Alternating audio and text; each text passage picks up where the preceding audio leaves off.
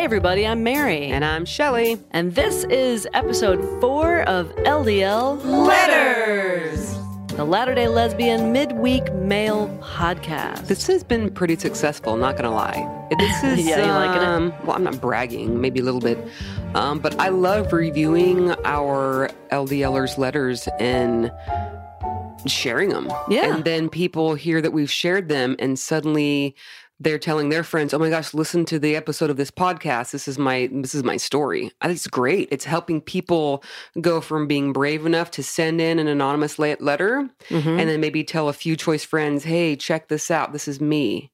Um, so maybe slowly opening up the honesty. I think it's great. yeah, and for those of you who just dove right in, you get to have some bragging rights to your Mhm. friends. Check me out in this episode. True story. Yeah. Should we dive into today's letter? Let's go. We may not have time for two today, but we'll just see where we go. This Okay. is from Kris. Hi, Kris. And it sounds like from the letter that Kris is a trans man. Do we have a um, last name uh, initial or no? Doesn't look like it. All right, Kris. It is Kris, it is. Okay, here we go. Kris writes A couple of years ago, I had the great opportunity to hear the Dalai Lama speak in person. He said then to change the world, start by changing yourself, and then it will ripple out to your friends and family. Then community, and outward further from there. I took this to heart and began the process.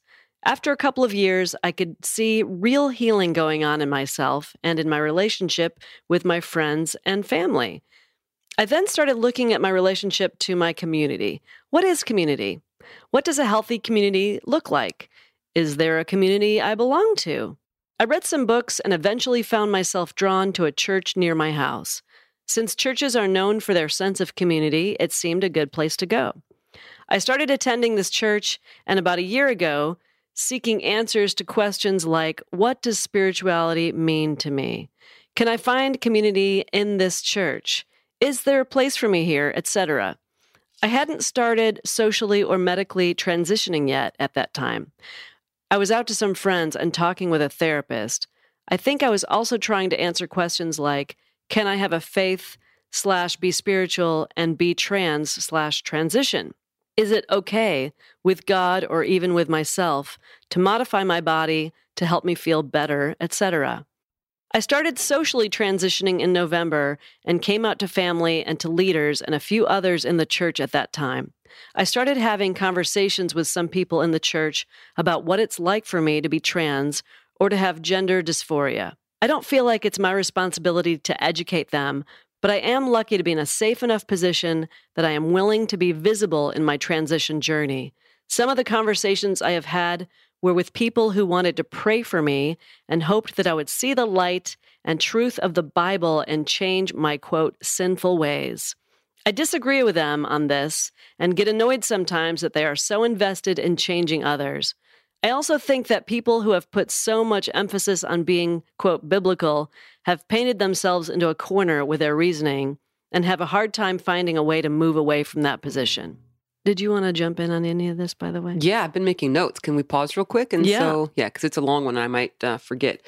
Kris, yeah, wow, that's some bravery to go to a church and then start talking to people about how you are transitioning. Yeah, that takes some guts. I love that you were willing to hear this message from the Dalai Lama that says change yourself and then change community, and that you can go past yourself and be like, well, okay, what is a community? Where do I go to help community? That's awesome because it would be so much easier for you to change yourself mentally and, physically to what you are comfortable with and then stay there and be like, this is all about me. But then your realization that I want community, I want people to change, I want to feel like I belong. And you did not go to the easiest community to try Yeah. to, to to fit in. So good for you for for having that kind of bravery. true. Because, yeah, it might be just easier to just stay within your own friend group Yeah. and not try to be an example in a way for Yeah. others. And and clearly um, he didn't get the best reception if people are saying, I will pray for you, not pray Yeah. for you that you make it through the transition and that everything goes well and that you'll find happiness. No, no, no. They're praying that you will turn back toward God, Mhm. implying clearly that you've turned away from God. Right. I fucking hate that. Oh, for sure. Don't pray for me for things that I don't want you to pray for. Like, do, if I, unless I, and I'm never going to say this anyway, but unless I've gone to you and said, please pray for me to not be gay, don't pray for me to not be gay. You're wasting your time and it's disrespectful to my choices. I don't believe in prayers like that anyway. no, I don't either, which is why I'm saying I would never say that. But I don't think- come to me and tell me you're praying for me for something that I actually don't want. I think prayers should be prayers of gratitude. I don't think they should be of supplication. I don't think you should pray to get stuff. Of course not. That's not how I look at it. Unless you've lost your car keys. you love that example. Mm, I do. All right, should we get back to the letter? Uh, well, yeah, but really quickly, I wrote down how he said, Can you be trans and still believe in God? I used to struggle with that too. It used to be hard to me believe to believe that someone could be gay and still believe in God. Like I would come across things that like gay Christians, and it didn't make sense to me because you you can't. You can't believe in God without following everything he says.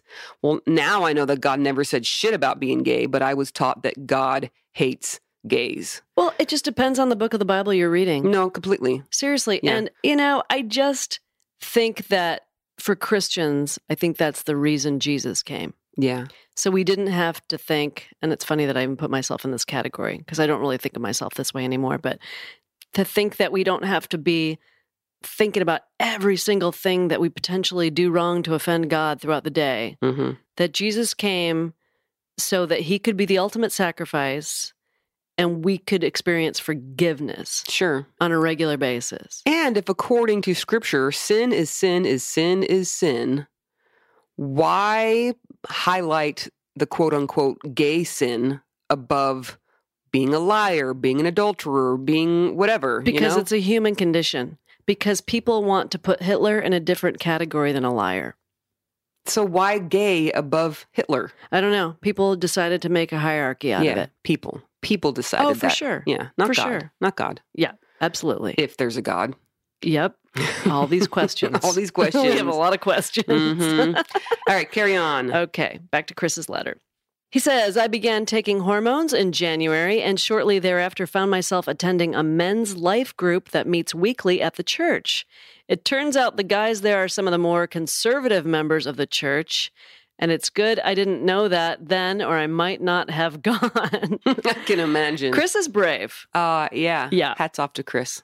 My friend suggested I just walk in full of confidence, owning myself as a man. And Kris writes in parentheses, I looked like a cross between a teenage boy and a 40 year old woman at the time. Still do, actually. Oh, Kris, we love you. that sounds hot. I'm I'm I'm all about it. Not that I'm into teenage boys. I don't want anyone to get the wrong impression. uh, so I did, I guess, meaning walked in with confidence. And that's where I met a man I'll call George. He had been praying for some time to meet, befriend someone from the LGBTQ community. Interesting prayer. And I, yeah, and I guess I answered his prayers, though I do not claim to represent anyone in the community other than myself. I wonder why this man prayed for that. I don't know. I wonder if in his heart he was thinking, I'm going to pray for that so I can try to change them, or if he was saying, I want to try to understand them, because those would be two completely different prayers. They would be, and maybe we'll find out I in hope the letter. so. Carry on. Over the course of a few weeks, we got to know each other, and I talked about what it means to me to be trans and why I am transitioning. He was hung up on the physical parts of it for a while and wasn't willing to change pronouns for that and other reasons. He actually used the correct male pronouns when I first joined the group and then switched to female pronouns after learning my story. Mm. Mm, George. I explained to him that it's a matter of respect for me, that someone would address me as I request, even if they don't agree with it or condone me. His wife helped convince him, and a few weeks later, he uses my preferred pronouns and since has been quite respectful. Yeah, George. The pastors in the church knew about this ongoing conversation and asked George and I if we would be willing to discuss our experience with the people attending a series on cultural conversations and the church. Whoa. Yeah. The point of the series is to learn how to start having conversations with people we disagree with on a variety of topics from sexuality to race to guns, etc. Wow. I missed the first week of the series and got an email from the pastors that the series was attracting some people who are very much black slash white thinkers. hmm Biblical truth above all, end of story types. They asked if I was comfortable addressing such a crowd, recognizing that there are real risks of backlash and ostracizing if I did so. I told them that I've been learning when I give people a chance to be the best versions of themselves, I have been surprised to see how well things have turned out. George is a good example. Early on, I was really unsure whether it was worth my time and energy and well being to continue to engage and help educate him. Now I am grateful I did so, and I have had a chance to learn from him as well and break down my own stereotypes I've held of others. Wow, this is a great story. Yeah. Wow. Wow. Kris kicks ass. I know. Jesus.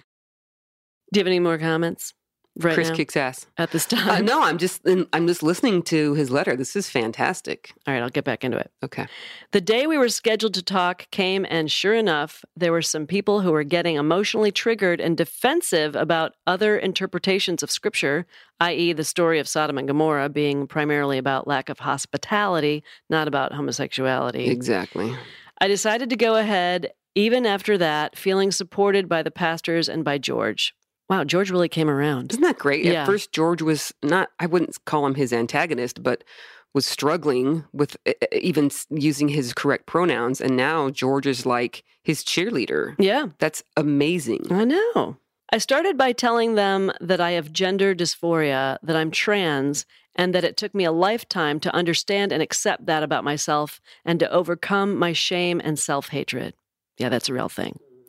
And I told them that I came to the church to see whether it was possible to be spiritual and trans, to see if I could find community there since churches can be so good at community, or if joining community meant agreeing to homogeneity.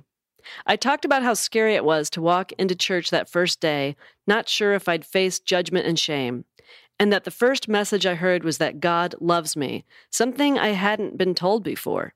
I talked about how the conversations I've had have helped me reconsider my views and stereotypes I'd held of Christians, being able now to see people with more complexity, nuance, and depth. And I talked about how grateful I was to meet and learn from George, that he made it safe for us to continue our conversation even when it got hard by offering curiosity and a willingness to listen and ask questions for understanding. Then George got up and used my correct pronouns and supported me completely. He talked about his experience some and was really able to lead and demonstrate a way for those in the audience to respond. It turns out he was exactly the right person to be up there with me, as he has a strong reputation in the church. One guy came up afterwards, still in tears, saying that the moment that made him cry the most was when George affirmed me by using the right pronouns. I felt so much love and support from people. I've been getting hugs and connection, and many people acknowledging my bravery.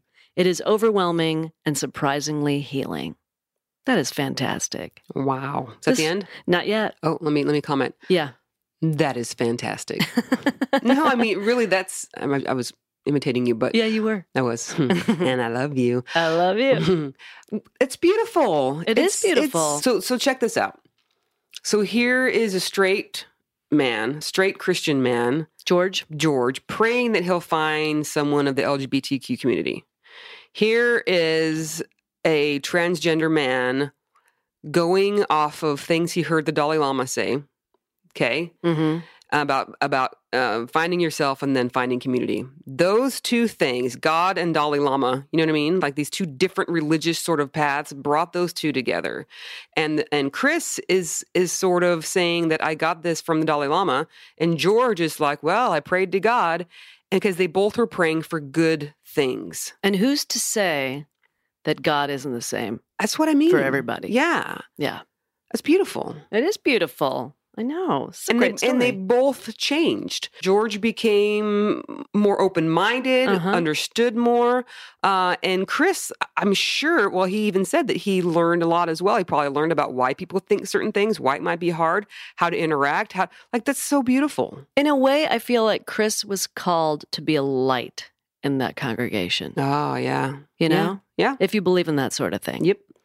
Called by whom? We don't know. Yeah. But by the energy, by the universe, by God, goddess, who knows? But it's a it's a good thing by some higher power. Yeah, and if it's not even that like uh mystical, let's say, Yeah, look at the benefits anyway. sure. Even if God, quote God, had no hand in this, Even if it was just Kris feeling like this is something good he should do. look at the Yeah. benefits that have come out of this Mhm. dialogue and this experience. Amazing. I know it's great. I love it. I kind of want to hug someone. I took my top off. You want to hug later? yes. Okay, All done. right. Can I get back to the letter? Mhm. Okay. I think this worked because this church is actively asking itself who it wants to be and what values it wants to lead with. Pause. That right there is amazing. Yeah. In Mormon church, they are not trying to decide what they want to be. They've already decided. They, Oh, they yeah. decided that shit a couple hundred years ago. Mhm. And it is staying archaic and there is not room to change because if you change that means god changed that means that the church is wrong so going to a church that is still knows they need to change knows there's something out there knows they need to improve how are we going to improve how can we better love that's beautiful Yeah. i love it I do too. They're open to a new experience. yeah Uh, they're evolving. they clearly don't think they have it all figured out already Yeah, that's whereas mormon church they think they have it all figured out already Yeah. I would say this church, it feels a lot more humble Yeah. than Mormon church Oh, for in sure. general. yep Yeah. Mhm. Just seems like it. Thus, these conversations were mutual and not one sided. I am seeing the ripples the Dalai Lama talked about spreading outward and use that as a confirmation that this is a good approach that can actually make a difference. I agree, Kris. This is fantastic. All of this helps to reaffirm my commitment to building bridges between groups of people. Oh, that's awesome. mm-hmm. While I still don't understand the worldview of some evangelicals, nor do I, Mm-hmm.